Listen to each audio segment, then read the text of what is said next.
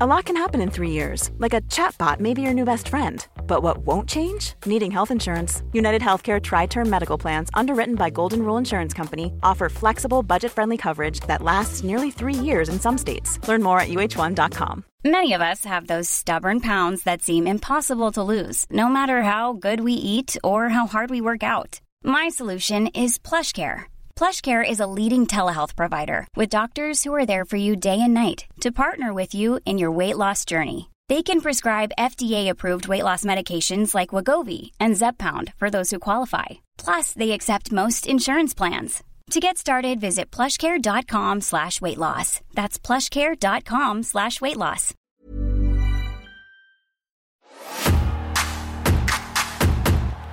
The boyhood dream has come true. All of you, spoke to me. You're about to find out how ugly mankind can really be. Myself and the clique are gonna dance all over your face. Talk about your psalms. Talk about John 3:16. Austin 3:16 says, "I just whipped your ass." The Coldaholic Lines Raw Review is the other Coldaholic Lines recover from Crown Jewel. I can't believe Logan Paul won the fucking title. And we are here for our Ica Pro Power DeLorean recording before Crown Jewel, where Logan Paul may not have won the fucking title. Shawn Michaels has. In our era, though, and we're going to talk about that and much more. Who be we? I be Fake Jordy, radio presenter without portfolio, and former Cultaholic heavyweight champion Tom Campbell, with the mulligan to my O'Hare, the rambunctious Jackie Orlando. Hello. There he is. Look at you looking all rambunctious. You've got a burglar's hat on. Yeah. I'm just a really big Dexy's Midnight Runner fan. But early era, so Gino era, before they were just like bits of hay. Yeah, we're talking early when they were just like collars up and So was so was the the look for Come on Eileen like accidentally became their look? It was just for one video, but they just went. That's what. I think it was just for that album because the, the front cover to 2IA is Kevin Rowland. Why do I know so much about Dexys Midnight Runners? Kevin Rowland sitting there in his dungarees with his bit of straw in his gob. But What is your favourite Dexy's Midnight Runner song that isn't Come on Eileen? uh, I like their cover of um, fucking thingy. Oh yeah, Jockey Wilson said. Jackie Wilson said, "Little, calm down." Yeah. Oh, little. And they did it on the young ones. They did. Yeah. I like Gino. Gino's great. Wow, Gino. Da, da, da, da, da, da. Yeah, Gino, Gino, Gino. And then it slows down. Da, da, da, da, da, da, da. It's all over the shop. Can tip a car to that. They're, wa- I bet they are fun party boys. oh, yeah. Were the old Those uh, early days, definitely. Yeah. How are you? I'm all right. is it warm in here or is it me? um, Am I just a hot boy? you are a hot boy. I am a hot boy. No, I feel I feel fairly cromulent. How are you? Um, I feel, I'm fairly warm. Oh, Yeah? Can I turn the? Can I put the, the fan on for a bit? Sure. Is that, is that all right? We'll keep this in the. fan. we keep it in the box. Tom is uh, currently going to put on the air conditioning unit. The someone, someone messaged me. someone messaged me and said, like, I'd love it if you release like an uncut version of the, the classic reviews. Like, I don't, I, I cut fuck all.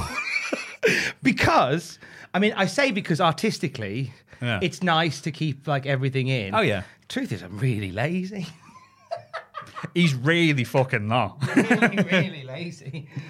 I mean, I am in terms of. The, but anyway, Tom Campbell, who calls half past five a good lie in. oh, that's a great lie in that is. when did I ever lie into? I tell you what, I was, it was Sunday when the clocks changed, Yeah. and I lay in bed till like half eight. I had ten hours sleep. Oh my god! Is that how you live all the time? Me, Is that how like normal people like do it? I think normal people do. Yeah, It's amazing. yeah. I'll do that again. Ten hours. What's been happening with you? What's the gossip? Fuck off. Fuck off. It's been nice- it's been nice I'm going out. I'm just happy because today it is November first, Yes, yes, we are recording on the first of November. which means it's the it's the month of gold. Oh, Which- uh, Which means in, in 20 days' time, I turn 34 years old. yay! It's the Orlando month. It is the only the only stretch of time where I'm happy in a year. it's from the day Ah. before my birthday until Christmas Day. Because I like my birthday and I love Christmas, but And so that, for that whole time, I'm just like, yeah, yeah, yeah, everything's fucking great. Oh wow! So this podcast is going to really take on a very different uh, and I, s- timbre. I said from November 20th, I'm still. No, no, no, no, not today. It won't be. Oh, obviously. yeah, yeah. No, today Oh. will be. You'll, you'll be your normal miserable fucking self. Oh, yeah, of course. but looking beyond there, oh, yeah. as we get closer to the Crimbles, Oh, God, I. that's Yeah. very exciting. I'm going to float into work. Just like, There's a reason for the sunshine. Yeah, remember that the Mastercard advert, I believe it was, to let your love flow like an oven springs me. Remember the Mastercard advert? No, okay. I am old. I forget that sometimes. uh, you've made me just remember, was it the Volkswagen advert? Can hate be good? Can hate be great? Oh, Can hate be good? Can hate be great? Can hate be something you don't hate? uh, Da da da da da da da da da da da da da da da da. Don't know why that came into my head. I like the advert where the horses are water. Yes. Remember what it was? Tick follows tock follows tick tick follows follows tock. tock follows tick. That's right. Gravy King. but um, yeah, it's it's talking of November first. It's actually good that we recorded today because I came into work on Halloween, All Hallows Eve. All Hallows. Is Halloween All Hallows Eve? Yes, Or is the 'cause- day before Halloween All Hallows Eve? No, day before Halloween is Devil's Night or Mischief Night. Halloween is All Hallows Eve, and today is Samhain.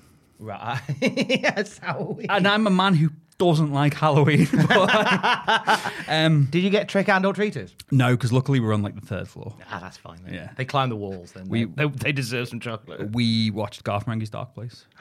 Oh, I'm jealous. And on Saturday, we watched Young Frankenstein because Sean had never seen it before, and I like Mel Brooks. Oh, great shout. We watched The Nightmare Before Christmas. Yeah. Which is kind of our go to one at this time of the year. It's one of them where, like, you always remember the first two thirds of the film. Hmm. And then the final third, the final home stretch, you really just, it, you, it's very forgetful. Just because the first is so top loaded with, like, banging tunes, great little scenes. And by the end, you've you've already fallen asleep, or kind of the novelty is like, yeah, it's on. I, I just always, my favorite bit is when um, it's the day after Halloween, the mayor goes to Jack's house, and the way he goes up the stairs and just goes, Yeah. First first two thirds of the film. Yeah. That's when that happened again. Jack, Jack, where is Jack? Did we dredge the lake? Which is what someone to shout when I go missing. Did uh, we dredge the lake? so, yes, so yesterday came in the office, and you just went, Are we okay for half 11 today? And I just Oh, went, yeah. No. And you went, What? And you looked so crestfallen. My little face fell And down. I was like, No, it's- I'm, I'm on the website with, uh, Because you work Mondays, don't you? Um, with, with Barry Goose. you work with Barry Goose on a Monday. And you left. You then left the room for different reasons. I turned to him and was like, "Oh, Tom looked upset." Then. I did a big cry. No, I didn't do it. To be honest with you, I was weirdly relieved because it ended up Monday being very busy because I got last minute call in to go and do some radio bollocks, which meant I had to skip away. So weirdly, I think when I was looking at you, it wasn't so much me feeling sad. It was me pro like kind of okay, I'll do that then. I'll do that then. do that then." Right, okay. Yeah, that's fine. That actually worked out fine. 'Cause in my head, I'm going, I've got that thing on Tuesday, and I've got that thing. I'm, okay, that's fine. We're fine. And it worked out beautifully. Yeah. And here we are with reckless abandon. but the good thing is, at the end of every month in my diary, You're another day older. well, there is that. I keep a running tally every day of how many eggs I eat. And at, Oh, the, at the end of the month, I tally it for the month and have a running total for the year, So, do we have an updated Jackie Orlando egg count? including this morning's eggs on November the first. Yes, we do. Okay, all right. So, um, now we've never done. I I know you. th- I know, like I speak as if this is a regular thing. I have, in the last twelve seconds, discovered that Jackie Orlando keeps a running egg count. Not a runny egg count, but I presume a runny egg would be classed in the regular count of eggs. Yeah. Okay, so can you, would you mind telling me how many eggs you had last month? As a, just as a ballpark figure that I can work around. Last month was a bountiful month in which I ate sixty-six eggs. And you're roughly the size of a bird. yeah, Um, fucking Bluto. That's who I am. How are you not like all bound up downstairs? or are you? No, no, no. Okay. Not at all. So 66 eggs in a month you Yeah. Hmm. had. October's 31 days. That was a bountiful month. Okay. So so no so this was this was September. No, this was October. So October you had 30. Okay. 66 eggs and 31 That's days. incredible. Hmm. That's an incredible amount of eggs. Um, I'm going to make a guess for wh- how many eggs you'll have in November, Go on. and we'll we'll revisit this at the end of November. Okay, so 66 is bountiful because you were away for some of October, weren't you? I worked from home. So you- therefore, eggs would have been more uh, a- available. Whereas here, you're not going to make an egg in the office unless you are. No, I think we'd all hate you if you made eggs in the office. Uh, No, I, I haven't poached. There isn't an egg aroma to that. Are you planning to work from home this month, November? no, but I've got time off for birthday. But you've got birthday time. Oh, okay. You'll definitely have eggs on your birthday. Um, will you? Will, do you normally have breakfast before you leave the house? Are you a Yes. breakfast? Okay, so Yes. you normally have breakfast before you leave the house. Does Sean put a cap on the eggs per week, or is that really like? Is it just like the the wild west of egg consumption? Wild West of egg consumption. Wild west of egg consumption. If I went in the gym, I would be the size of a horse, but I don't. With four legs. and a I, neck. I- you'll often find me at home, like, be like, ah, lovely plate of eggs there. I might wash it down with a full glass of milk and then just sit in the dark. I'm like Lex Luger. We'll find Jackie Orlando in a few years' time. He's the guy that just the weirdo that sits in that flat on his own and just injects himself with horse tranquilizers or horse steroids. Sorry. Yeah, Ugh! Oh, it's coursing through my veins. I'm just gonna sit here play Minecraft. Uh, all right, okay. I'm gonna guess th- this month coming you will have 59 eggs 59 eggs. because I don't think you're gonna be home as much. So I don't think you'll go to the trouble of making eggs every day. okay, Did you, how many did you have this morning on November the first? two. You've had two this morning. Okay. 59. Yeah, so 57 eggs in a month. Yeah. Yeah? Normally a put as a normal portion too. Yes. Okay. All right, I'm going to stick with 59. Okay. How many have I had this year so far? So this year, okay, so my guess for next month is 59, so 66. I'm going to can I do a bit of quick math? yes. That was a good month, though. 66 was a It was a good bountiful month. It was an it was an unusual month. I think because you were at home more often. There was one day when I had five eggs. Fuck, but why you you should either be muscly or dead. Well, I had my breakfast, and then at night, Sean was like, Do you want an omelette? And I was like, Yeah. Ah, I hadn't thought of omelettes. I was Yeah. thinking you just knocking back boiled eggs. Yeah. Okay, so you had 66. In a bountiful month was 66. Bountiful month. Bountiful. month. Okay, uh, so I'm going to say on an average, you have 48 on an average in a month. Actually, no, 'cause if you had two per serving, if you have it, like, would you have five? Is it uncommon for you? We'll get to Raw in a bit. Is it uncommon for you to have five eggy breakfasts in a week? It's uncommon for me to have less than seven. Right, okay, in a week. okay, in a week. 7, 14, 20, 20. Okay, so that's the average. But then we're not counting for dinners or lunches. There's never an egg lunch. There's never an egg. Never lunch. an egg lunch. Is that is that a rule that you stand by, or is it just because it, you haven't had an egg lunch? I'm is used that a to- hard and fast rule? It, it's just, hard and boiled rule. It's just usually that I'm just like, oh, that was a delightful egg breakfast. For lunch, might as well have something different. oh, okay. Yeah. Because you're spoiling yourself with eggs at the start of the day. Yeah. You don't want to um, overuse that palate. yeah. and then maybe by the evening you might be craving some eggs again. Okay, so uh, so four, yeah, okay, roughly in a good month I'm going to say fifty eggs, Okay. uh, and I'm going to times that by uh, so ten. But then, oh no no no, I'm going to do forty-eight times by nine. Yeah. because you had a bountiful egg month. Yeah. Okay, m- uh, my guess. oh, I don't mind being in the ballpark. Four hundred and ninety-eight eggs. So far this year, I've had 617 eggs. Oh, what's the? He's a wrecking machine. Jesus. So, I mean, the challenge would, for me would be to get a thousand eggs in by the end of the Oh year. God, not Jeff Capes.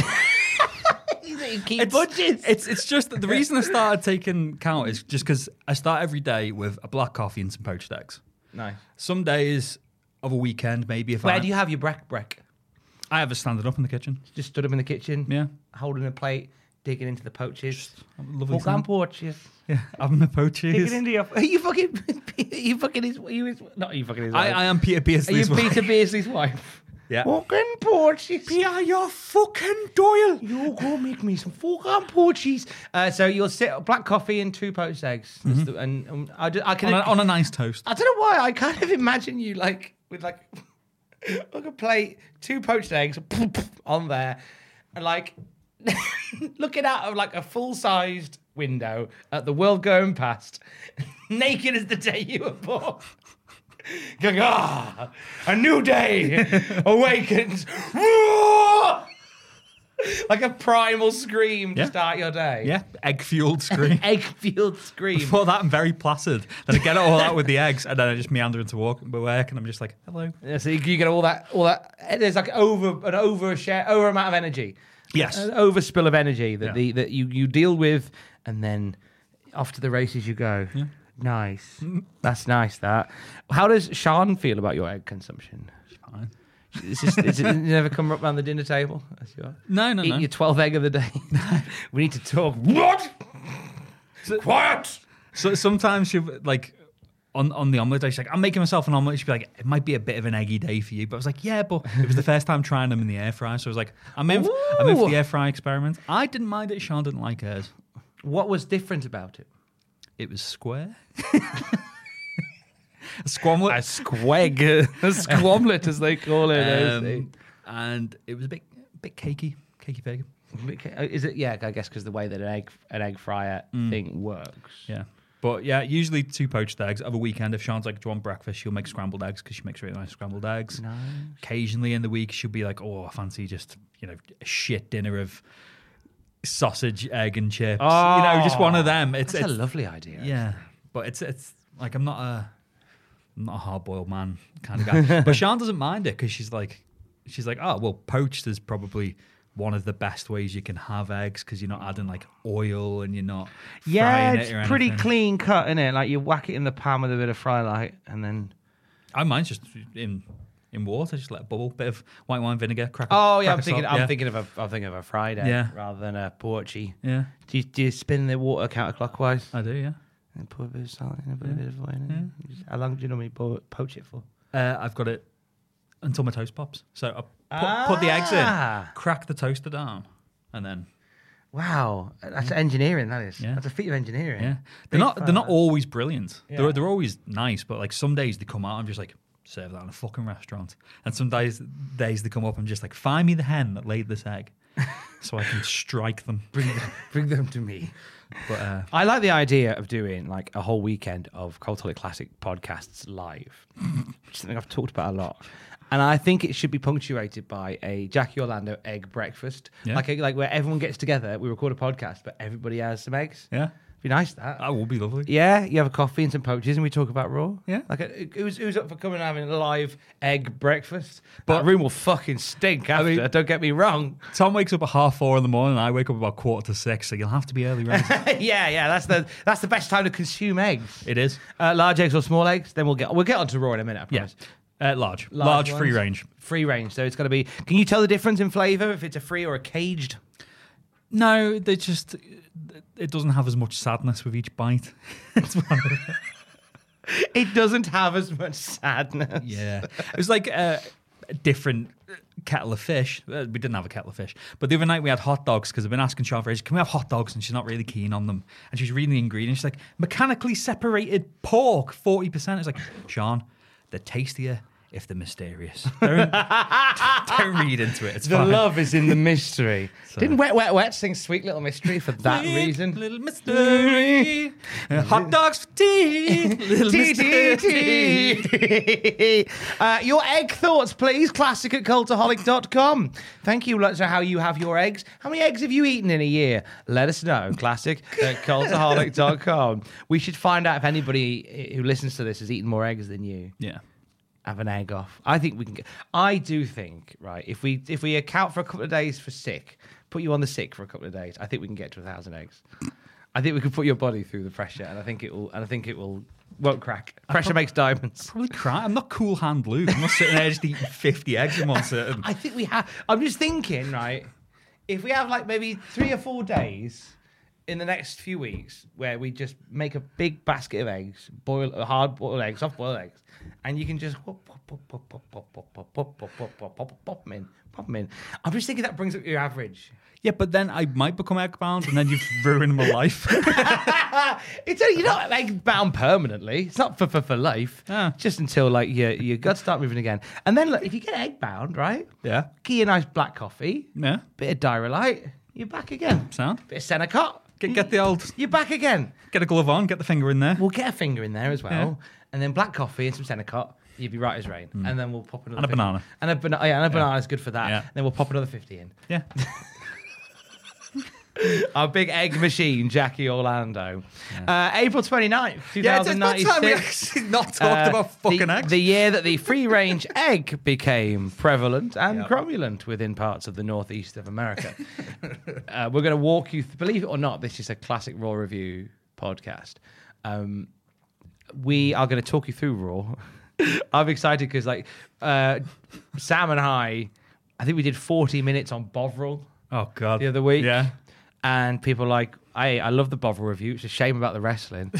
I feel like this might be cool. I think I think by the by this time next year, Adam will come to do like an appraisal of my job and go, the thing is, Tom, like you, we've got three podcasts. One of them is you talking about uh, it's talking about uh, pasta with with Matthew.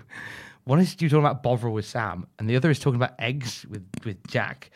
And uh, we don't think it's serving our core audience anymore. I was like, yeah, that's fair. That's fair. I'll, I'll add my notice on the way out. Uh, April's 29th, 1996. We will go through this week's episode of Monday Night Raw. It's a, it's a fun episode, actually. yeah. It's a very eggy episode. Very eggy. I'm all for it. But Jackie Orlando likes to take a little look at uh, what was going on in the wrestling world on the whole. It's it's a quick one. There wasn't much in the Observer this week. There was Mm. lots of MMA news because Dave Meltzer was doing it from 1996 onwards. The, the main thing, Mm-hmm. What, MMA? yeah, Dave was doing MMA. yeah. Get him in the octagon. See the size of him. He's massive, Yeah, he is a actually, big, yeah. big boy. He looks like uh, the third Steiner brother. so the biggest news this week was New Japan news. Uh, Shinya Hashimoto won his third and final IWGP Heavyweight Championship at Battle Formation 96, defeating Nobuhiko Takada in what, what was then the second largest crowd in Japanese wrestling history and second largest gate in pro wrestling history at over $6 million. So that's the big one. Uh, Massive. a couple bits from WWF and some other bits from the wider world. So This is the big news from WWF, as we saw in your house, good friends, Better Best egg enemies. gummies. Egg- mm, mm.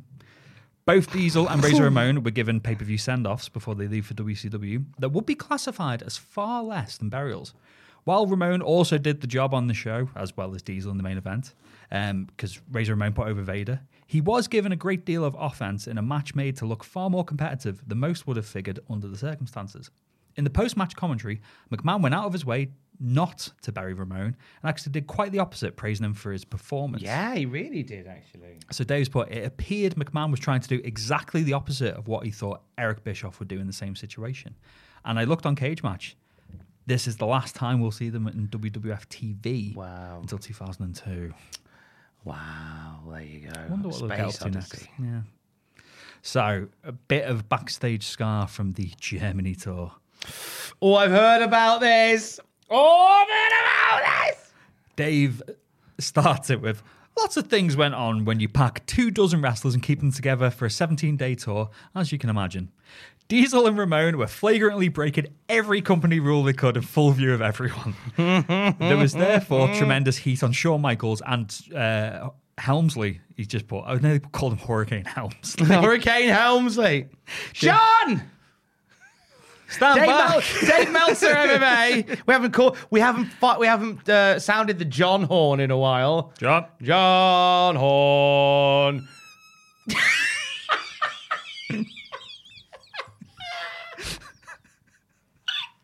Ow! I've somehow hurt Tom's arm. If you weren't so eggy, you could have made the noise. yeah. That'll be what you sound like when you've had them fifty eggs on the and the egg on the classic Raw review egg breakfast. Me sweating and hating everything. sweating and stinking of eggs. So there was heat on uh, Shawn Michaels and Triple H. Apparently, there were guys who actually wanted to punch Michaels, but had to be talked out of it because, with Michaels' position in the company, it would cost them their job. Sonny left the No, talk. no, yeah.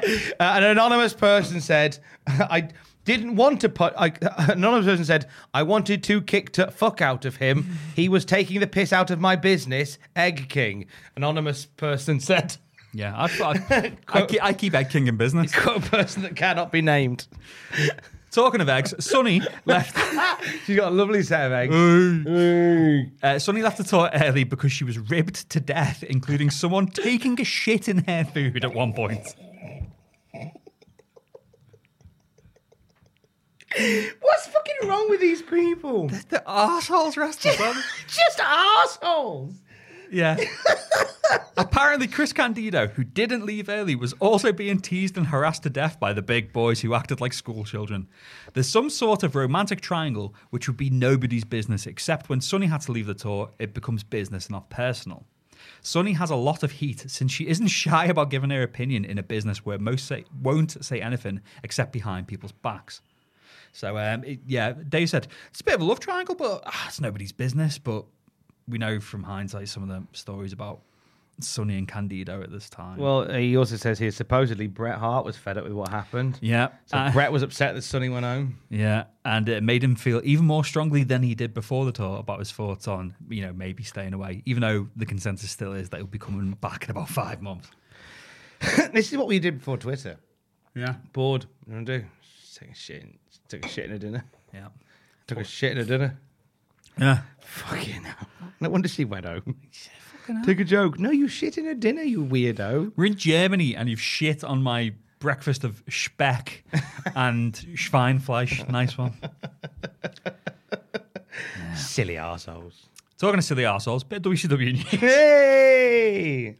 Dave says, expect WCW to fairly quickly go to Hogan versus Scott Hall and Giant versus Kevin Nash feuds before the inevitable Giant Hogan feud. So we'll have to wait and see. And supposedly, in other news, Hogan said, no more jobs. Yes, because um, on uh, on Nitro, we, we were a few, we are a little bit behind still on the old Nitro front, but recently he was beaten by Arn Anderson twice. Mm. But then immediately got his heat back. Yeah, of course he did. Sorry, a little hiccup as I said immediately. So I looked on Cage Match again. Hogan will do one more job in 1996, and he'll lose six times in 97. But some of these tag matches, who don't even do the job. This is, this is the year that include, includes the infamous dark match where he loses to Jacques fucking Rougeau because it was in Canada. Oh yeah. And there's lots of DQ losses, but as we all know, they don't count. No. But uh, yeah, that's that's WCW. USWA. Vader did USWA TV and got a big reaction. Get this for a match. Vader and Brian Christopher in tag action versus Jeff Jarrett and Mo. You know when you play one of the old wrestling games, I think it's triangle for random. yeah. That's just somebody plays in random four Yeah. times. Christ. Vader working his ass off in that match. Jeff Jarrett and Mo. Jesus. I mean, they're both musical. Yeah. His name's Mo. His name's not Joe. Mo He and kicked butt with no delay. what would the tag team of Jeff Jarrett and Mo have been called? Ah, fucking. Mojo Jojo. Goldust turns up as him. oh yes, that'd be lovely. Uh, one last little bit. Like I said, it was a wafer thin observer. Some random bollocks. I enjoyed this bit. Titan legal threats kept Doink and Dink from appearing on an indie show on April 27th in Deptford Township, New Jersey for IPWA. I think they've been very relaxed in the years since then on the Doink IP. Yeah. Because the amount of shows in the West Midlands f- back in the day that would run Doink on the card, I had a feeling it was maybe the promoter who'd already wrestled earlier in the night but came back dressed as Doink Yeah. uh, and was always on the poster as WWE Hall of Famer Doink the Clown. Like, fuck. And then I think then the guy expanded because I remember there was a poster, and he might be listed in it, and I mean this with love, but it was fucking funny. Uh, it was the promoter, and then it, the poster would feature Doink the Clown and a- another famous WWE Hall of Famer, Kim G. And he played both. Why Folks, hire he- three people when you can hire one? As long as he didn't do it at the same time, like some kind of weird Roddy Piper tribute. I mean, that'd be half that. Yeah, half doink, half kimchi. that'd have been brilliant. That'd have been a lovely night. That would have been. Yeah, that's, quite, that's that's all. Uh, quite weak in the wrestling, isn't it? yeah, It's quite weak. What about the? Have we got any real world news? oh yeah, I meant to do real world news. aren't Ah. I? Guess what I forgot to do.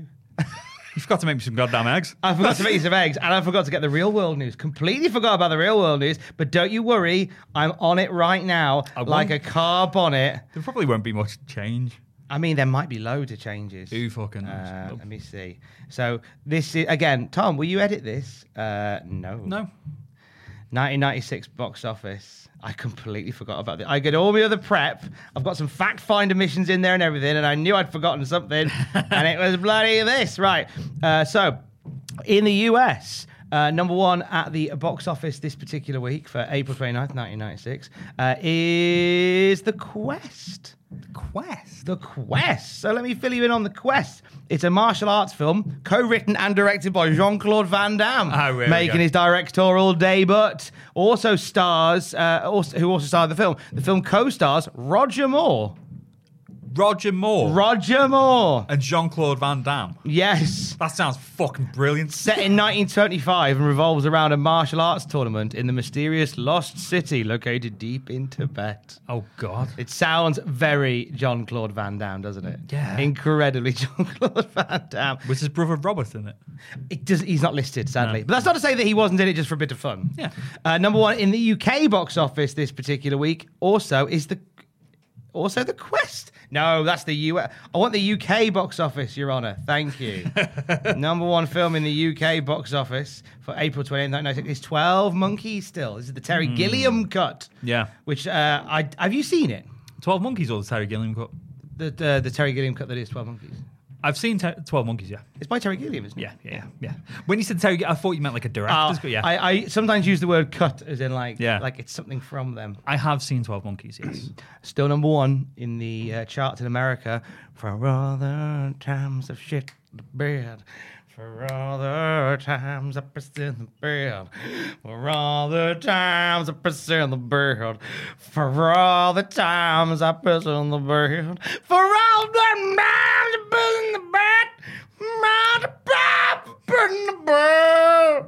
My name's Celine Dion, and I am eggbound. Uh, Celine Dion's still number one because you love me. Hanging on I in do there. love you as well. Mm. Because you love me. Number one in the UK, uh, the final week in the top of the charts for Return of the Mac. Once again. Return of the Mac. Return of the Mac.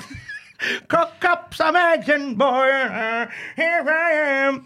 April 29th, 1996. Um, Rent, starring Idina Menzel, opens uh, at the Nederlander Theatre in New York City. Mm. Idina Menzel, who will go on to be. Eggbound. She probably would be. Uh, she'd also gone to be Elsa in the movie Frozen. I've never seen that. You've never seen Frozen? No. Why you never seen Frozen? I don't think I'm the target audience. So, but, uh, but no, I've, I've, I've not seen I've not seen an- any of those modern kind of CGI Disney ones like Tangled, Frozen, or any of them. Do you not just sometimes think I just want to watch that and put it on for a bit of fun? Like Alex and I watch all the Disneys. Um, I, well, I only Very saw- Disney house. I we only are. saw Princess and the Frog for the first time about two years ago. Oh. And it emotionally crippled me for a week. I was so depressed after it. It's just upsetting film. Oh, Good film, but I was just like, oh, it was 2020, wasn't it? So I was just already a bit on the edge of watching Princess and the Frog. I just spent a week just going, oh, God. do you want some footy news? Give me some footy news. Uh, it was a few days after this episode of Raw that the Football Association announced that Glenn Hoddle, the current Chelsea manager, will succeed Terry Venables as manager of the England football team. that will end well. That will end perfectly well. He'll say nothing offensive. It'll all be fine. Mm. This was also the uh, this week in football history that Man U won the FA Premier League for the third time in four seasons. And a few days later, they won the FA Cup uh, for a ninth time by beating Liverpool. The Tories lost 578 seats in local council elections. Hey! Labour increased its total number of councillors to almost 11,000. We are close to the summer of things can only get better. Yeah. We're close to the uh, the summer of Tony Blair uh, in the UK, which is, you know, considering the, the political climate right now that we are in, it's it's fucking awful right now. But it's fun to look back and remember when things were somewhat simpler, somewhat simpler, uh, not as simple. Uh, those are all the main bits of news. We, we covered for that quite well. Th- That was. Woo! Good uh, presenter producer, me. What a pro. What a pro, what a pro. If you know anyone looking for a radio presenter and producer, do hire me. I could do with something to do on the weekends. Uh, let's look to Monday Night Raw for April the 29th, 1996. Right. Um, it starts great. It it's already a wi- like before anything had happened. Before anything had happened like live, it was already a good Raw. Because we got a little clip from the from In Your House, good friends, which featured the British Bulldog bursting into a locker room with Gorilla Monsoon and Doc Hendrickson, and Bulldog somewhat incoherent, going, "Sean sleeping with my wife." Shut fucking pooing his food! fucking sexy bastard! I'll fucking swat him! He says he's got a title shot on May 26th, That'll shut. but he ain't gonna wait, and he starts walking to the ring as In Your House finishes, and everyone's trying to stop him. It's a great bit of footage of like Sean posing in the ring, Yeah. as In Your House is going off air that we saw, yeah. unbeknownst to us, fucking bulldog marched into the ring. You fucked my wife, I fuck grab you, you bastard. Like, oh, first. stunning. She's had a scowl on her face all day. She's got it. She looks well sad. Something about not wanting to have sex with me. he said, look, listen, listen to me, Sean. She says she's got headache. Why would she have sex with you? She won't have sex with me. Headache. Headache, head for headaches. uh, raw titles hit before we see what happens next. Bulldog does not get his hands on Shawn Michaels, sadly, but let's give it some time. Fireworks and excitement from Sioux City, Iowa for Monday Night Raw. Vince and Jerry are ringside. Bart Gunn is in the ring. His music is playing like it's the new theme tune of Raw. It should have been. Uh, his opponent tonight is Mankind. Before the match starts, Jerry Lawler tells us the biggest news of the century Jim Cornette is getting to the bottom of the biggest scandal in history tonight regarding Shawn Michaels, the home wrecker. Plus, the Ultimate Warrior will make his Raw in ring debut and stick the joint out against Isaac Yankum DDS later on. Spoilers. Spoilers, by the way. Um, Bart Gunn and Mankind's our opening match tonight. Uh, we get a little cheeky recap of Mankind battering The Undertaker. We haven't seen him since then.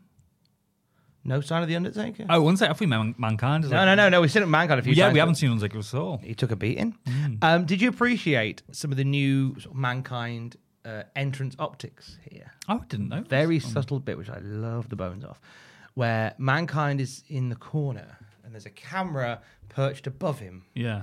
And it's shining down on him as he sat there cross-legged, rocking back and forth. But they've got like a, an effect on the lens, so it looks like it's a silhouetted window. Oh. So it just looks like he's like locked in a room. Oh no, I didn't know. It's so good.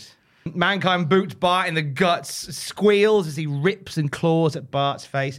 Bart works over Mankind's arm for a bit. There was a great bit where Bart Gunn had Mankind up for like an arm breaker. Yeah. But Mankind just like wraps his arms around him and l- just leaps onto his back like a tortoise. Yeah. And just starts trying to get the claw on. And Gunn just rolls out the ring. There's like a bit that takes like two seconds. And like Gunn knows what's coming and he's away. And when guns on the outside, he's just mankind's trying to just fucking claw at him through the ropes. He's just like, I want to fucking break you. Bart looks like genuinely, genuinely terrified of what's Yeah. going on. Uh, Raw goes to break as Mankind hits a suplex outside the ring. Bart has a bit of momentum as the ads end, but Mankind quickly back in good troll. Vince reveals that the Smoking Guns are going to get back together on May the 9th in Erie, Pennsylvania. Billy's been on the injured list for ages. He has, he has. And uh, thankfully, he's on the comeback. Mankind hits an Undertaker special, an apron leg drop. He did, he did.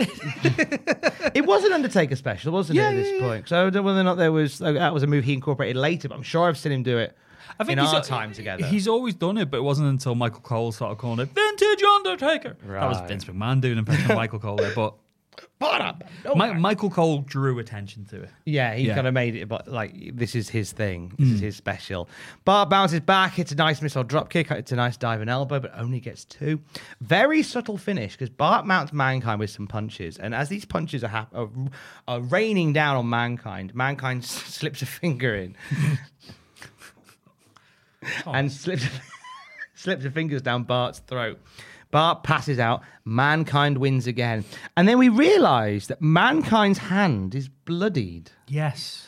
And we were chatting about this earlier. We couldn't quite figure out when it happened. Because, yeah, because Jerry Lawler says at one point, he's like, oh, it looks like mankind's cut his nails a bit too close there. And he had blood on his hands, but he also had like an abrasion under his eye, and there was blood all over Bart, but it wasn't like someone got busted hard way. It just seemed like s- someone was open somewhere. And it was just, it looked uncomfortable. Yeah, it did look uncomfortable. I couldn't Yeah. quite make out what it was. Um, but Mankind wins again. Yeah. Thoughts on the match? okay. I thought the crowd were either dead or confused. You could hear a pin drop when it ended. Yeah, because there's, because the finish was very subtle. Yeah. And obviously, they're still establishing the mankind character. We've seen him, like you said, batter Undertaker, but this is just part of the the up bit of the roller coaster for him. But it, it was it was it was fine. I thought Bark Gun. I I like Bark Gun, Yeah. but yeah, just it was it was a conf- confused crowd. I'd say at the end. Vince excited me briefly because he said, "Coming up, Stone Cold Steve Austin, the Undertaker, the Ultimate Warrior, one on one." But I think he was going on to say with Isaac Yank and Yeah. DDS. But the way that he'd inflected on it made it sound like Austin and the Warrior were fighting. during this match as well, Mankind was like, Mankind, he is deranged. It was like, take a shot every time Vince said deranged. But at one point, he fucked up and he went, ah, right hand by deranged. yeah, he called him deranged, didn't he? And Lola went, don't you mean Mankind? He's like, Mankind, deranged. Blah, blah, blah. Yeah, I think Vince discovered a new word today. He did. Deranged. Uh, the deranged mankind wins again, but Bart Gunn is being interviewed backstage by JR. JR's trying to ask Bart about the move, about Yeah. the mandible claw, because th- there's a there's a lovely energy around the man- mandible claw because a lot of people are like, I can't figure this out. Like, what is Yeah. he doing? This isn't a wrestling hold. This is you're paralyzing people. This is terrible. And Bart was trying to kind of catch his breath and explain how awful this move was.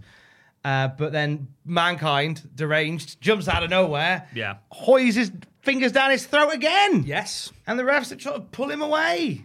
Uh, Did you notice, Great. do you notice? I don't know if he's had it at this point, but he didn't have his traditional mandible claw guard. He just had tape on his hand. Oh, I didn't spot he that. was just taped up this time, yeah. Oh, do you reckon they're sort of swapping it out for just tape rather than a, a- Maybe. um, a glove? But- Maybe there's I'm- more uh, movement, more mome- more movement with a.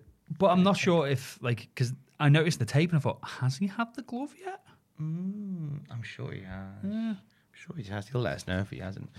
Uh, we come back for another match, and it's Scott Taylor versus Stone Cold Steve Austin. It's another step forward on the Stone Cold train because this week, black knee pads, plain black boots, Mm. black trunks, shaved head, Van Dyke beard, He's black wrist feeling tape. more like Stone Cold every, Yeah. every single week. Yes. Uh, six years from this particular episode of Raw, we will go to after SmackDown uh, with Steve Austin and Scotty Too Hottie, uh, which is a fan fucking tastic bit of business on SmackDown in 2001. Really? Math and I come into it in a bit. It's a promo where Austin throws down an open challenge and Scotty Too Hottie answers. And it's Austin just degraded him, going, Who do you think you are? Really? You know what's going to happen? I'm going to kick your ass. Why are you here? The state of you. Like, really just wears him down. And you could see Scotty's face just dropping as Austin's going, You're a piece of shit. You're pathetic. Why are you like, this isn't your fight? That's, I'm not going to wrestle you. I'm going to kick your ass. If you do this, you can go. And it looks like Scotty's leaving. And Austin's like, see, let it be known he's a Pete. And then suddenly, out of nowhere, Scotty hits the bulldog on Austin. Nice. Crowd go fucking mental. And he stands over Austin about to do the worm. He gets as far as R. Austin springs up and fucking clatters him. Then beats him up. But what a fucking pop when Scotty Scotty hits the bulldog on Steve Austin at the height of his powers. Yeah. Amazing. I'm bit of glad, I'm business. glad he got a bit of a time to shine because everything I've heard about Scotty Tuhati is he's one of the nice guys of the business Oh, as he's well. a dream. Yeah. Oh, he was bloody lovely. Yeah. Bloody lovely. Put over Joe Hendry on North at North. And then, and then Shreddy got to live out a lifelong dream and get the worm from Scott.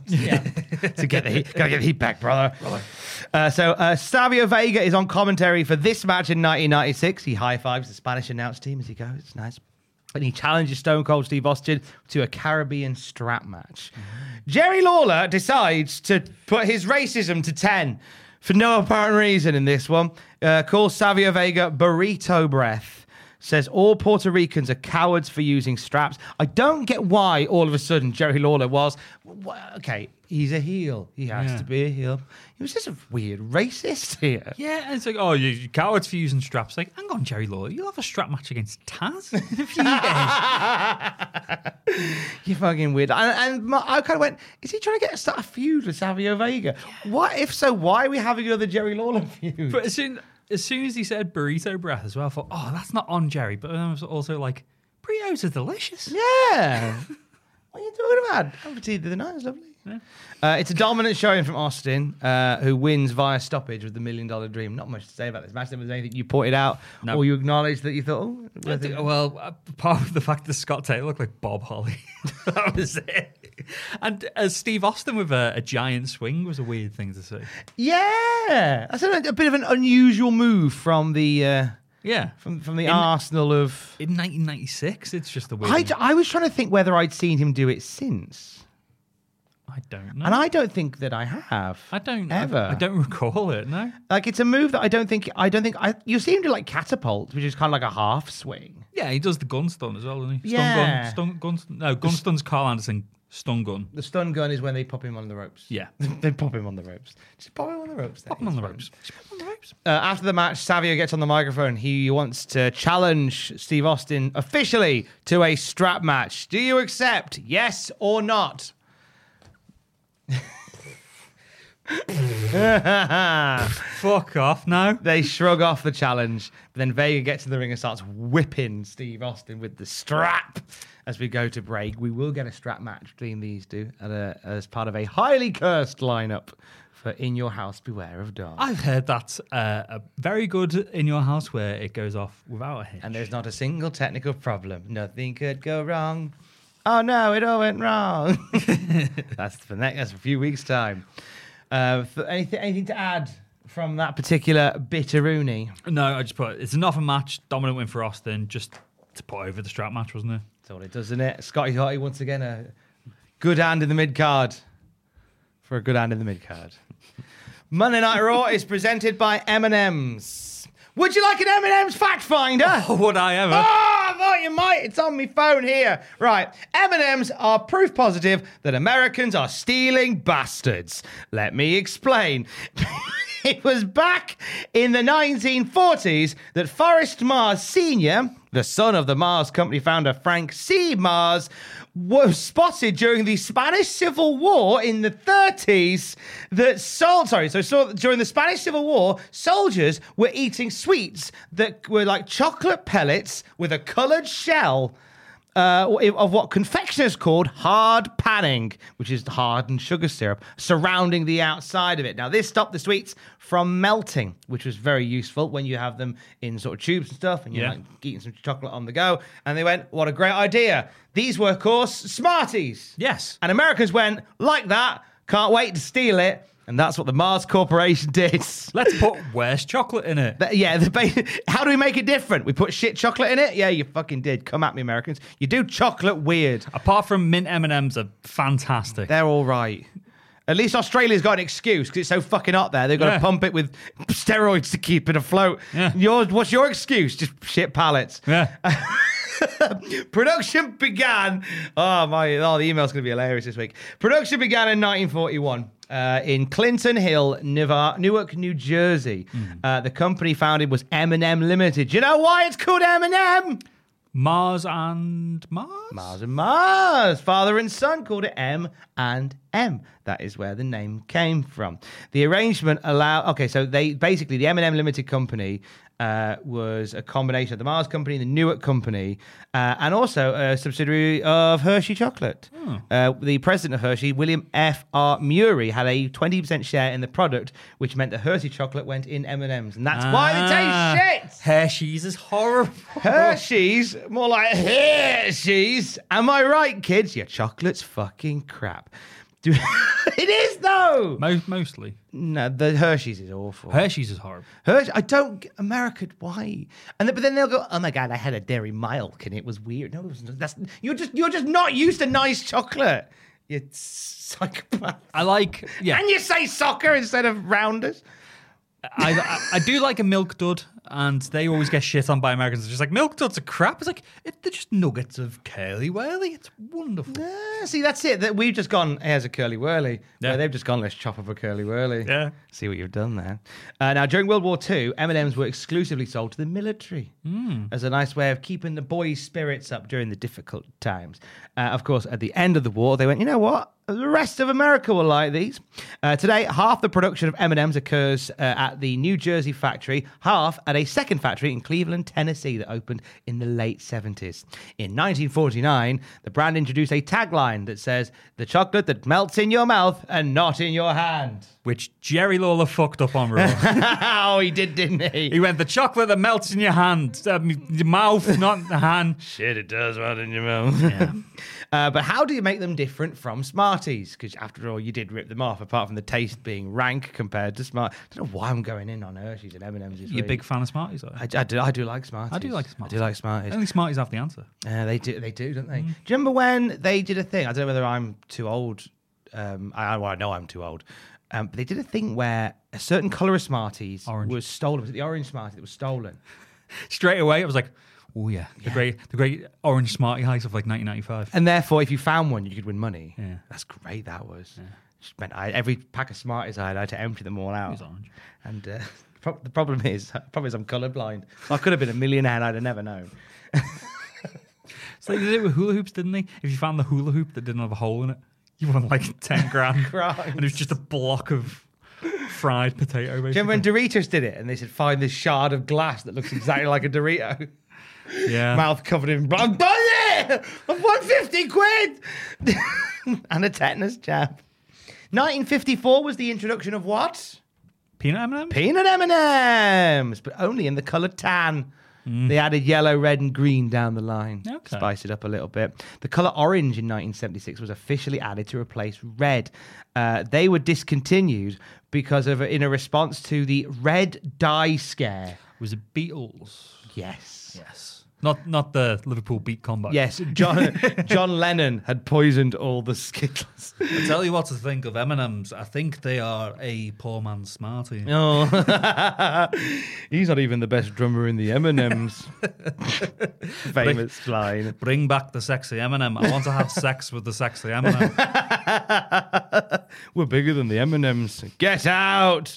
Uh, it wasn't until the 80s that Australia, Canada, Hong Kong, Japan, Malaysia, and the UK finally got M&Ms. I thought it was sooner than that. No, we were very late to it, and now they're very much part of. Oh, and all, as part of the advertising campaign for like the UK, they released M&Ms Royals.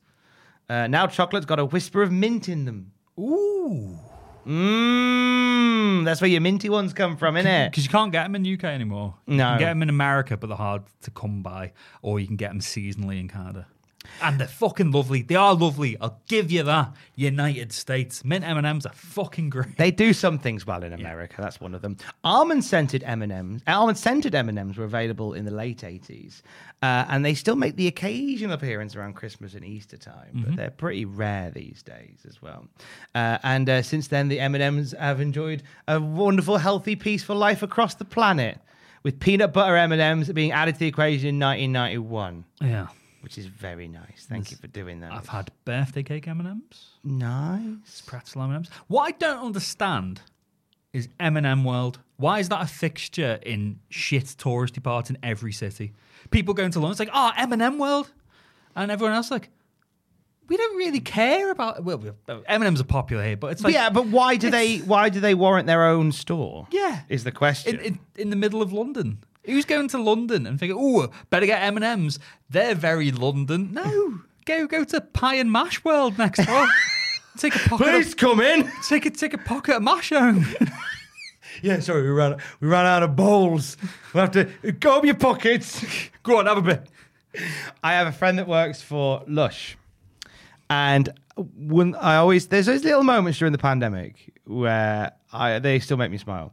And it was when the pandemic was hitting, and they kind of everyone was just sort of figuring out what to do. Do do we shut everything? Do we put special masks on? Do we wear hats? I don't know. We don't quite know. Yeah. And uh, but the big thing that went was like like samples and stuff from stores had to be removed because everyone's touching everything. And Lush were the first to announce this, and there was a, a post on one of their Facebook pages that said, um, "Due to the COVID nineteen pandemic, uh, we will not be supplying."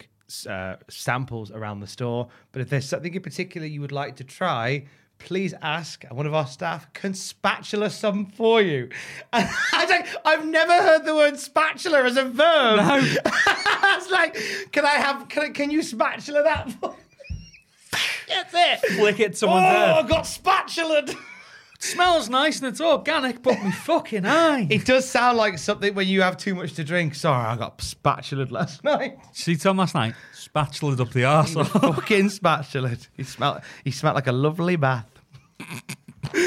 um, why was I saying with that? Why did I say spatulas? I can't Brendan Lush. friend in lush spatula either way figure it out let's go back to raw Bro. Raw. uh, we have um, a little bit of business to take care of in the ring the british bulldog jim cornette and diana hart smith it's a bit of a midnight drama going on about a lady called Diana cheating on her very British husband. What are the chances of that happening?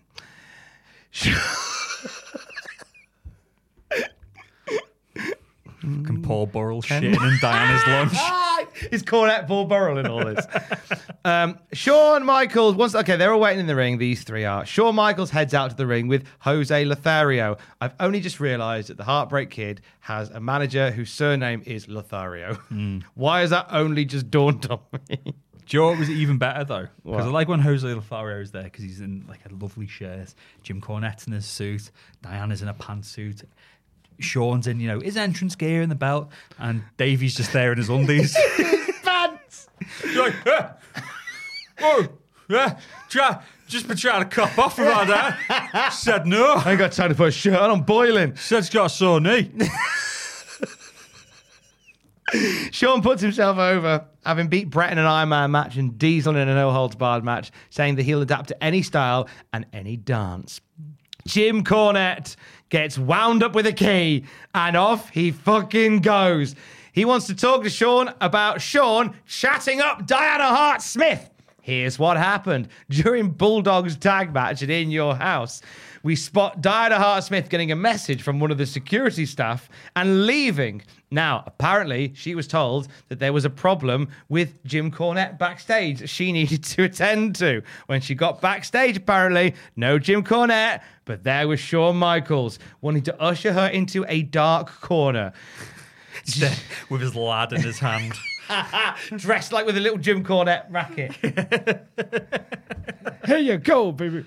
Jim Cornette claims that Sean propositioned Diana Hart Smith backstage. Quote What kind of stinking animal would be in the back in a dark corner cozying up to someone else's woman? What kind of pervert would grab an innocent woman and try and corrupt, sully, and desecrate her?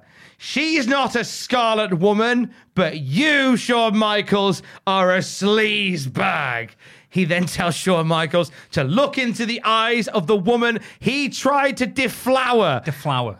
calling Shawn Michaels a fornicator. Here, look at Diana Hart Smith. Tell him, Diana. It's the fact he said deflower. It's like what? So was the birth of their kids immaculate conception? Immaculate conception. Baby Jesus puts it there. Uh, yeah. Okay. yeah. Hmm. Now, Diana speaks. Sean, I know that you want me. That is honestly the, the level of delivery of this line. Would you say that was more, less, about the same as the delivery? About the same, but unlike Diana Hart Smith, you don't sound exactly like Bret Hart. She's like, He's Sean. now, Sean. I know you want me. That's even more accurate. That's even more accurate. Because I thought she was going to say something else. so I kind of leaned in and went, yeah. Yeah. Oh, that's it. Oh, that's your bit. Oh, fuck. Thank, thanks for stopping by, Diana. Brett got all the charisma. Yikes. Um, it was a shallow pool to begin with. Um, zero conviction from Diana Hartsmith. Yeah. Shawn Michaels' response, with all due respect, do not flatter yourself. And this leads to. Uh, I don't think Diana Hart Smith's a bad looking woman. I quite fancy Diana Hartsmith. She's Mrs. Calgary 1997. Yeah, and that ain't just handed out to any, any, uh, any zilla soul. She's got a face like a smacked ass, that's all. She's just trying really hard to act. Yeah. like act concerned or constipated Yeah. or into it. It's hard to tell. She then slapped Shawn Michaels across the face. I mean, the camera cut hid how bad this slap was. Yeah. But it was a slap nonetheless. Sean takes a few steps back, and there's Bulldog in his pants. And Sean says, I guess we know who wears the pants in the Smith family. fucking kill me! to which Bulldog goes, "Oh, I'm wearing pants! And they just start brawling. They start brawling as we go to break. All right, welcome to the Davy Boy Smith You Shagged My Wife story arc of 1996. We have reached the Holy Grail. Your thoughts, Jack Atkins? Didn't like this. it was. Watch your malfunction. It was phenomenal. It was effective at drawing heat for an upcoming match. It was effective. They've put tension behind this. The crowd perked up for Sean Zingers and for the fight at the end. But Diana Hart Smith perked up for Sean singing. But between Diana Hartsmith being terrified and Jim Cornette going on for 50 fucking minutes, a fornicator, a flower, a shagger. It's like, Jagger! It's like, we get it, Jim. Jesus Christ. He tried to grip Diana. And yeah, I w- wasn't into this. I think it's also extra funny in hindsight when we know what a fucking what a fucking piece of work Shawn Michaels was anyway. Yeah. Where like, you're a fucking awful shag arounder. And we're all like, yeah, he was. It's- I mean, I I I think this as the story will probably tell, like Sean wasn't hitting on Diana. But we all went, yeah, I could probably believe that, to be honest. and it's, it's probably in his ballpark. you were saying in hindsight with knowing what Sean was like at times in the 90s, but I think also with hindsight with how much we love Bulldog as well. I mean, I am pulling for Bulldog in this. Oh, yeah. We're rooting for Bulldog for, for his the pay per view with his name on the tin. Mate, he's getting his own pay per view. I'm so happy. Beware of dog. Oy. Beware of fucking technical issues. Here's a cool fact a crocodile can't stick out its tongue. Another cool fact you can get short term health insurance for a month or just under a year in some states. United Healthcare short term insurance plans are designed for people who are between jobs, coming off their parents' plan, or turning a side hustle into a full time gig. Underwritten by Golden Rule Insurance Company, they offer flexible, budget friendly coverage with access to a nationwide network of doctors and hospitals. Get more cool facts about United Healthcare short term plans at uh1.com. Hiring for your small business? If you're not looking for professionals on LinkedIn, you're looking in the wrong place. That's like looking for your car keys in a fish tank. LinkedIn helps you hire professionals you can't find anywhere else, even those who aren't actively searching for a new job but might be open to the perfect role. In a given month, over 70% of LinkedIn users don't even visit other leading job sites. So start looking in the right place. With LinkedIn, you can hire professionals like a professional. Post your free job on linkedin.com/spoken slash spoken today. Nice. Yeah. What you're hearing are the sounds of people everywhere putting on Bombas socks, underwear, and t-shirts made from absurdly soft materials that feel like plush clouds. Yeah, that plush. And the best part? For every item you purchase, Bombas donates another to someone facing homelessness. Bombas. Big comfort for everyone. Go to bombas.com slash ACAST and use code ACAST for 20% off your first purchase. That's bombas.com slash ACAST, code ACAST. Right. We come back from the break. Sean's heading to the back, and Marty Jannetty walks past him in on the arena, and they barely react to each other. It's like walking past your ex in town. Really weird. Well, you can't let on, but you're s- trying so hard not to let on that you don't look like a human. It's like, Yeah. I have never moved my neck or head. I've always had my head pointing this way. I have to turn at the waist to see people. So that's why I did not see my ex there. It's a song by Ian McConnell uh, about about relationships ending, and it's like, and uh, one of the lines is, "Wish we could have stayed friends when our never meant to be relationship ended." Uh, it did so many things, and now we're strangers again. And I don't know why I thought of that song as I watched Sean and Marty passing by and barely responding. I was like, "Ah, you used to hang out, you used to be best buddies, but now you're not." That's Because Frozen. Sean got you fired because he's a cunt. there is that too. Marty Jannetty is not alone though. He is walking by with that. Is that Al Snow? Alan Snow. Alan Sarvin? Mate, it's the new Rockers. Hey. Little fact finder on the new Rockers. Give us some new rockers. So back in early 1996, Marty Jannetty was really fucking lonely. What with Shawn Michaels going off being a mega fucking star, Vince McMahon for some reason went, "I'm sorry that Shawn Michaels is me off being a mega star, Marty Jannetty, but here, this is Al Snow." Which I feel like, with the greatest respect to Alan Sarvin, who will probably agree with this as well, it's a bit like saying, "Oh, I'm really sorry your PS5 was stolen. Here's a trifle." And you'd be like, yeah, it's all right. I mean, Like, it's fine, but I just can't play Grand Theft Auto Five on it. Um, this so, and this would lead to the new partnership of the Rockers. Now, anybody that's seen the new Rockers will know that's not like the Rockers. The Rockers were cool as shit. Midnight Rockers in the AWA. Their whole shtick was they go out and get pissed, shag women, and come back and wrestle high flying style E. This isn't the Rockers at all. Well, the idea was to to more or less be a return to the Rockers gimmick. Initially, that was the plan. Yeah. Make them high flyers because, you know, uh, Al Snow can do the high Yeah. flying stuff as he's proven. Marty Jannetty can still go. However, a decision was made by parties within WWF to make them silly instead Hmm. and instead become comedy heels. Uh, Marty Jannetty, in the book The Pro Wrestling Hall of Fame Tag Teams, uh, they were told that they wanted to. They they were in, to be inspired by the uh, by the uh, the the energy of 1960s TV show The Monkeys. Where were the monkeys? People say we monkey around, which is so far removed from what the Midnight Rockers were all about. Definitely, yeah. Mm. Uh, Al Snow was renamed after the uh, with a, as a mashup of 70s idols David Cassidy and Leaf Garrett, birthing Leaf Cassidy. Going against his better judgment, Marty Jannetty went, "Yeah, all right, it's a gig."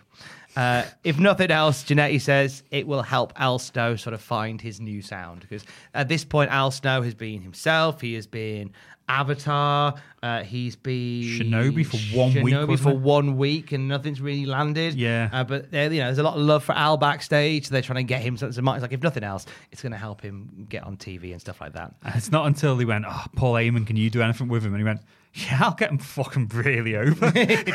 Easy, mate. Here's a head. Here's the prodigy. Get out there. And then Vince watches that going, hey, wh- who's this great guy? Can't you just. Oh. Um, Sean, Ma- Marty Jannetty was later informed that former tag partner Shawn Michaels had been the one to suggest to change the gimmick. oh! You don't say! Fucking arsehole. isn't he? We're bringing back the Rockers. Yeah, what do you make them really geeky? Yeah, it's a great idea, Sean. Yeah. And tell Marty Jannetty he's shit. Because I thought it was well, the end of '95. He was kind of upper mid card on Raw, especially Yeah. on Raw, and then he just disappeared for a bit. And I was like, oh, he's with he's with Al Snow now. Did a little jokey character, little jokey team with Alan Sarvin. Oh. Yeah. yeah, yeah. He was he was like a proper strong mid card. Yeah. act. A few of many occasions on Raw, like Marty Jannetty's been an MVP. Yeah. I think one of the best matches of early Raw history was him versus Doink in a two out of three falls match. Oh, Matt Bourne doink. Matt Bourne doing. They had a great match. Marty Jannetty on the odd occasion will just turn up and have a banger. When he's locked in, phenomenal worker at this That's- point. that's the thing. isn't it? phenomenal worker. Keeping him locked in. But now he's with Leaf Cassidy. They are facing the Godwins. Uh, Henry O and Phineas I and, H- and Hillbilly Jim. They have the dog with them, but now they also have pigs with them. Yeah, poor little hog dragging a Bless. frightened little pig. That pig didn't want to go, did he? No, and then the rockers f- tried to frighten it. I was like, leave the fucking pigs I alone. didn't like this. Maybe a bit sad. Yeah, it did. Like they, they were pulling the pig along, and the pig's like got his trotters firmly on the terra firma, and like they are actually dragging this pig along, and all this noise and chaos. I think eventually Phineas picks him up and carries him, and the pig looks slightly happier about that. Yeah, well, Phi- I think Phineas was carrying his all the way. It was Henry who was pulling his and then Ah, picked it up. right, Yeah. fair so They had, enough. a- they had a little pig each. Yeah, they did. Yeah. Yeah. and then in the ring they each had little pigs, and then they had the dog, and I thought it was a nice little combo. But geez, those animals look terrified to be there. I uh, yeah, I'm, I'm not massive on animals. Someone said to me about bringing Pablo to the wrestling to North Wrestling. I was like, no way. hate it, no. He'd have a horrible time. Freak him right out. It's like- terrified if they could be putting him down, him just darting off. Well, th- this is the first podcast since th- more of the CM Punk backstage fight news came out with like Larry. It was parties claiming that Larry had his teeth hit out and stuff. And Larry seems like a lovely lad, but don't take a dog to a show. Like when Cody used to take Pharaoh and they were setting off fireworks and stuff. It's like, look, fucking poor little bastard. Having said that, I am giving some thought to bringing Pablo in one Friday. Yeah. Just I think in our office, because the windows are shut and the door is like a heavy closing door, he ain't going to run off too far. And he's got a little, he's, there's a few hidey corners that he can go and hide in if it gets a bit Yeah. stressful. He can go and just chill out. I might bring him in one Friday. Just have a little wander around. I think he might like it. As long as he shits near triple jump. I'm, I'm hoping that he will. I'm hoping that he'll get on Ben or Peter's desk and just fall asleep on one of their keyboards. Yeah. and all production stops that day. That'd be funny. Anyways, the new Rockers versus the Godwins. Yes. Uh, Phineas thinks he stands a chance with Sunny. This is the story we're telling here. He's got a photo of her with ev- and everything. Uh, Godwin's threatened to slop the new Rockers early in the match. Uh, Sunny, picture in picture, is asked about who the body donners would rather face the tag titles. She said she needs to take a closer look. She heads ringside. Big pop for Sonny as the crowd goes to break. They could not give a flying fuck, a flying fornicate about the Godwins and the New Rockers when Sonny is out there. Big Sonny chance when we come back from the break as well. Uh, the Rockers are good, but they are utter geeks. Big Sonny chant continues, uh, which says everything about the state of the tag division right now. If Sonny, if they, if Vince could have got away with putting the tag team titles on Sonny, Yeah. he probably would have put the tag titles on Sonny. Well, it's sum, it's summed up by Sonny goes up to the camera with the ti- titles. Goes, they're a nice pair, aren't they? I mean, the titles. Ah, not my tits that are also nice. Tits. Phineas nearly dies going over the top at one point. It's after Henry Oakout as Marty's top rope nothing into hot tags to Phineas.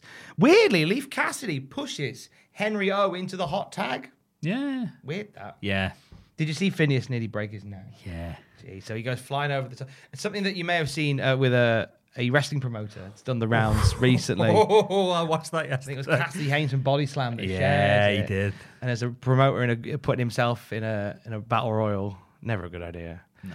Don't if you promote wrestling, don't put yourself in the matches. Yeah, I mean, I'm just saying it. if if you need to do a spot, like I don't know, take a clothesline or Just maybe don't take us. Maybe just play SmackDown when you get home. yeah. That's what I But do. if you're insistent, don't don't fucking take an over the top rope bump. he could have fucking couldn't he literally couldn't run the rope. He walked the ropes. Because he's not a trained wrestler. I know, and we know, but don't do a wrestling. It's for there were like twelve people there. Come on, let's not be silly. anyway, Finnis doesn't die, thankfully, but they all brawl outside the ring. Um, Hillbilly Jim chases Sonny away, and then the ref calls for a double count out. Nobody wins, nobody cares. The teams keep fighting. The new Rockers make a run for it, and the Godwins are livid. That's the match. Thanks. Just a bit boring, wasn't it? Just a bit, of, just a lot of. Oh, hang on. Uh, Jackins is showing me his notes. Under thoughts, he's just put shit. just shit with it. Half the match was fucking Phineas Godwin doing his mule buck thing, and the Rockers run to the outside and go, "He's mental him." And they're out there for about 40 seconds, and Tim White counts to four, and they get back in the ring. At the end of the match, they're out there for two seconds, and both teams are counted out. I think even Tim White just goes, ah, just get this away. Mm, Yeah, w- when I said earlier with mankind, oh, this crowd seemed confused. It's not a good crowd. But Hey, talking to mankind, let's go backstage. Oh. Jim Ross is in the boiler room. Well, he's on his way down to the boiler room. Yeah. Uh, but mankind is on the stairs just before you go in. Uh, he's on his knees at the bottom of the stairwell, explaining how, as an adult, he explored all the human body's pressure points, so that he found a great one under the tongue, where with enough force he can cause temporary paralysis. The only hope for mankind, the only hope is mankind's love for humanity. When you're trapped in the mandible claw, I assure you, I have none. JR asks if mankind fears the retribution of the Undertaker, to which I thought, I don't remember him being in the faction. Uh, mankind is surprised how easy it was to subdue the Undertaker and tells Taker to not be a gutless ghoul and face him. Amazing. Yeah. Oh, I loved it. I've been liking on this episode the sudden use of Jim Ross as the roving backstage reporter. Yeah, it works for him, doesn't it? Yeah, because I like it in wrestling in general. Like again, recently AEW, we've had Renee Paquette turn up, and I've been advocating for ages to get Jim Ross doing it again with like the sit down interviews and stuff. So it's good. Th- There's a reason everyone knows Mean Gene because he's fucking brilliant. Just have someone backstage saying, "That was shit, wasn't it? What do you think?" Good it. And it's making them. That's a spot on Mean Gene impression. but it's making them personae in themselves. Vince was really against anything that wasn't the wrestlers shining, and I Yeah. kind of, I can, on a base level, I can see where he's coming from. You want everybody to be larger than life and bigger characters. Therefore, by not giving the referees names, not really acknowledging the announcers, not giving the announcers anything pertinent to say, you achieve that. By the wrestlers, therefore having the, but then if what the wrestler's saying is shit, then the whole Yeah. thing is shit. I don't mind us giving Kathy Kelly a, a persona Yeah. or giving the refs names. It's 'Cause fine. It feeds into this big living, breathing organism. It makes Yeah. it, it, it. If you, like you said, you can understand the logic behind just having the focus on the superstars, but it does make it a bit robotic, doesn't bit it? soulless. Yeah. Which is why, like Kathy Kelly coming back on the WWE side of it, and Renee Paquette turning up on the AEW Yeah. side of it, meant there's actually a push to make this less. No, I, th- I think AEW actually weren't. They're not guilty of this at all. No. Because they have Tony Schiavone doing stuff, they have Jim Ross doing stuff, they have Mark Henry doing stuff. I'm your main event. They do, you know, they they they embrace the fact that you know the people who are delivering the interviews are characters unto themselves. Yeah. And you know, and, and I give it of grief to AEW, but I'll go, that's a nice thing you're doing. Thank you for doing that. Uh, WWE should do it more, and I think they are. Uh, they certainly are at this point because Jim Ross is chatting with Mankind in the boiler room. Lovely little bit with Mankind. It was good, yeah. Uh, And and they're really putting over the mandible claw. Yeah. Because we've seen it a few times of him winning with it, but this week it was just like, what is it with you putting fingers in the mouth? He's just like, I'm basically trying to rip your jaw off. it's like, oh. paralyzing people. That's what the control thing is like. Yeah. I like to paralyze people, and then it's up to me whether I let you go, and I don't feel any fucking sympathy. And like we said, great finishing move because it's working without working. and and no matter what size you are, like Yeah. everyone's risk for it. And, e, and and I think Bart Gunn did such a s- little lovely little subtle job of selling it in that first couple of seconds of their match, where he bails from the ring. Yeah. after mankind looks like he's about to sink it in, like selling the panic that the roster has for this guy who is quite willingly just like sticking his fingers down people's throats. Was it the last time we saw mankind? Was it Aldo Montoya? Yeah, Where Is it- Justin Credible was spitting up afterwards. Oh, God, like he was being sick, wasn't it? It was like he Yeah. was foaming at the mouth. Yeah. Great, so good. Everyone's just selling it beautifully. Undertaker hasn't been seen since he got put in it. No. Amazing, amazing. Main events, not so much though. Here we go. There's five minutes left of Raw. I don't think this is going the distance. It is Isaac Yankum, DDS, the future Glenn Jacobs. Did you notice though that uh, Isaac Yankovic was growing his hair out a bit, growing a bit of a go- if you, squ- if you squint, he looks a bit like Diesel, doesn't he? If you squint. Don't be fucking stupid. Yeah, I mean, I, I had my glasses off at the time and I'm blind as a bat, but I was like, is that Diesel? I was like, Don't know if I've ever seen you without your glasses on. I've got the tiny eyes of a You've got crab. Tiny eyes. Can I try your glasses on? Oh, I mean- Little exclusive for the Patreon. You will be sick. Wow. You are blind, aren't Yeah, you? yeah. Blech! At least, at least you didn't say the stupid fucking line. What's the stupid line? when people try my glass and go, "How do you see out of these?" I'm just like, "You fucking well, knobhead." well, what else? I know how you see out of them because they complement the vision that you currently have. Yeah. That's how you see out of them. Just my vision doesn't complement them, which is why, yeah, oh gosh. Do you know what? I've never put anyone's glasses on and got motion sickness until today. Honestly, that's incredible. But I get why, you, yeah, I'm going to take them off because I do genuinely. Yeah. Wow. Yeah. That's amazing. But they help you, and that's the important bit. yeah, but if I take them off, you know, Isaac Yankum looks a bit like these. It does, yeah. I can see that now. Oh, Jane, you got motion sickness with your glasses it's, on. It's fucking horrible. Wow. But my mum once asked me because someone in our family had laser eye surgery, and he's like, "Oh, would you would you do it?" And I was like, "Well, no, 'cause it's got a tiny little face. It, the it- glasses complement your face. Yeah. Yeah, I often wanted glasses for that same reason. Yeah. I feel like they'd enhance some features, but I'm cursed with decent eyesight. I thought for a while that um, I was going deaf because sometimes Alex would um, would shout at me and, she'd, and I wouldn't hear her, or like I wouldn't hear her come through the door. And uh, I go, oh gosh, I didn't realize. I c and then I worry about it. And then I went to get my ears checked. And uh, they did like an ear, they did like a, a test on each ear. Yeah. They put lights down there to check for blockages and stuff like that. And they went, there's no blockages, and you passed all your hearing tests. And I was like, oh wow. So what do you think it is then? So it could be like psychosomatic. I said, I hadn't thought of that before. And then Alex went, so basically, you're just muting me out. and I said, I think I am. I think I'm not doing it deliberately, but I think I must be. Like if there's nothing wrong with them, yeah. I think I think more often than not, I think I just mm, I'm always like my head never stops whirring. So I just think that whilst the the the tools are working, I'm not operating them. So you're if you see what I mean. like, are you saying that you're the basis for the comic The Numbskulls? Radar, Blinky, fucking Smells McGee, Cruncher, and Brainy. I think I am. Yeah. I think I am the I used to fucking love the numbskulls. phenomenal the numbskulls. Yeah, I think I am the numbskull. It just looked cozy. It's like, oh, look at them there in the little department. Fucking lovely little job, didn't it? The numbskulls. The Inside Out came along. I was like, that's not the numbskulls. Um, talking of numbskulls. Yes. Isaac Yankum DDS is in action. Jerry Lawler's at ringside. Uh, and he's facing the ultimate warrior. Here he comes. Warrior runs out, runs around the ring, runs to the back. There he goes. It's a funny line from Vince. And then I thought, is he going to come out wearing something funny? Is Yeah. he going to come out with somebody? No, he's just just running back out like nothing happened. And he looks fucking knackered. The best was the first time he came out, he booted the bottom of the A of the Raw set and broke it. Did he? Yeah, like the stuff because you've got the you've got the top of the A, but the way they've got it, they've got a screen there, and then there's just these feet bits. Oh. and he boots that foot, and it just fucks off, so it stops being Raw and it becomes Rapu. Nothing like Rapur. I didn't spot that. yeah, Is that why he runs back? I don't know. I thought because it woke the crowd up, Mm. and I thought, oh, has, has he come out and thought I'll go back, get do it again, they'll pop even louder. Ah, so maybe he's thinking like get the extra pop. Yeah. But what he didn't count on was being fucking knackered. Yeah, I mean, he was going that long. This was playing bits of his theme I didn't know existed. Here's the flute solo in the middle. I was like, oh, that's lovely. Never heard that one before. um, want a degree from Ultimate Warrior University? Watch WWF Mania. Hmm. Are you familiar with Ultimate Warrior University?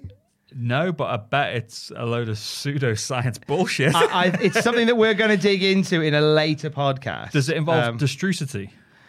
uh, that I I would not be surprised if it involves a little bit of a study in the world of distrucity, but it's one that we'll dig into in another podcast. I also received an email um, outlining Warriors AOL chat, Oh, which I will touch on next week. Okay. because I don't have the email to hand, but thank you for whoever sent it in. We'll get into that next week.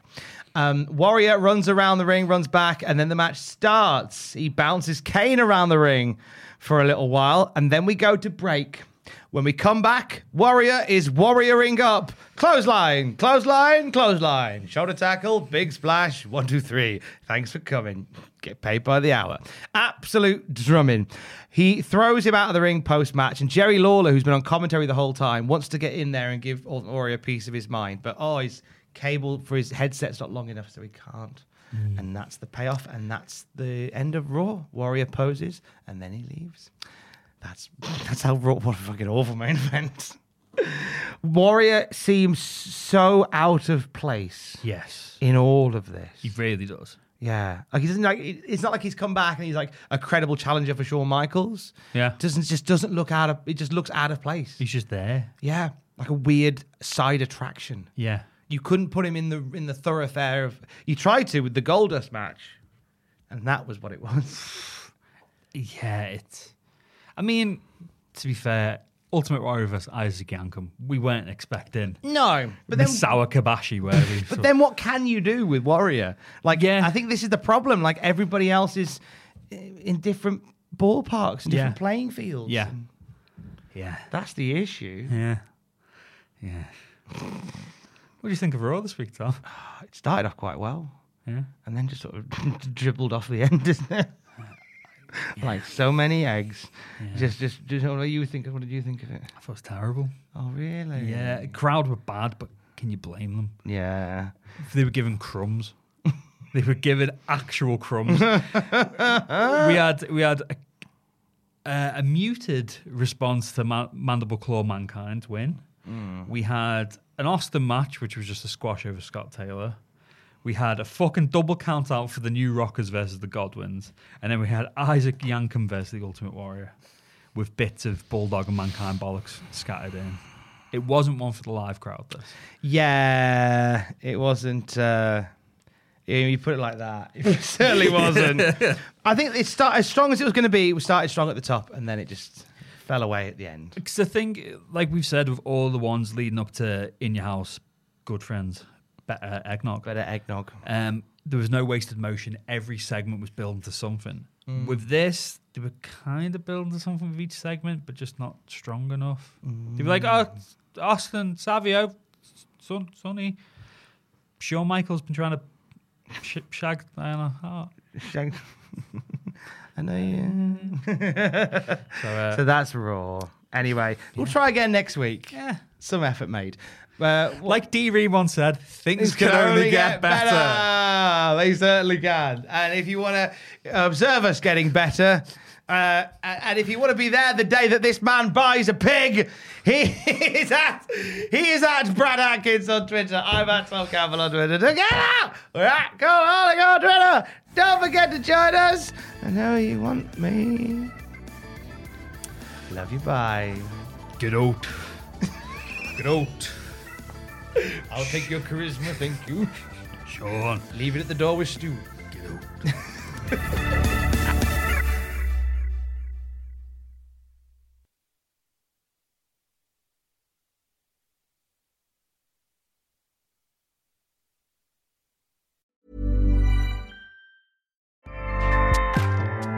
ACAST powers the world's best podcasts. Here's a show that we recommend. The Real Housewives is a guilty pleasure for most, but if you're looking to not feel guilty about that pleasure, tune in to Everything Iconic with me, Danny Pellegrino, where I break down all the messy moments and behind the scenes antics of Bravo's popular franchise. And on Everything Iconic, I also interview celebrity guests like Kelly Ripa, Kiki Palmer, Drew Barrymore, Cameron Diaz, and more about their guilty pleasures, their past work, and so much more. So if you're pop culture obsessed and find yourself watching way too much reality TV like me, tune into Everything Iconic with Danny Pellegrino wherever you listen to podcasts. ACAST helps creators launch, grow, and monetize their podcasts everywhere. ACAST.com. For all the wrestling headlines in just 10 minutes, search Cultaholic Wrestling News on Apple, Spotify, or wherever you get your podcasts from.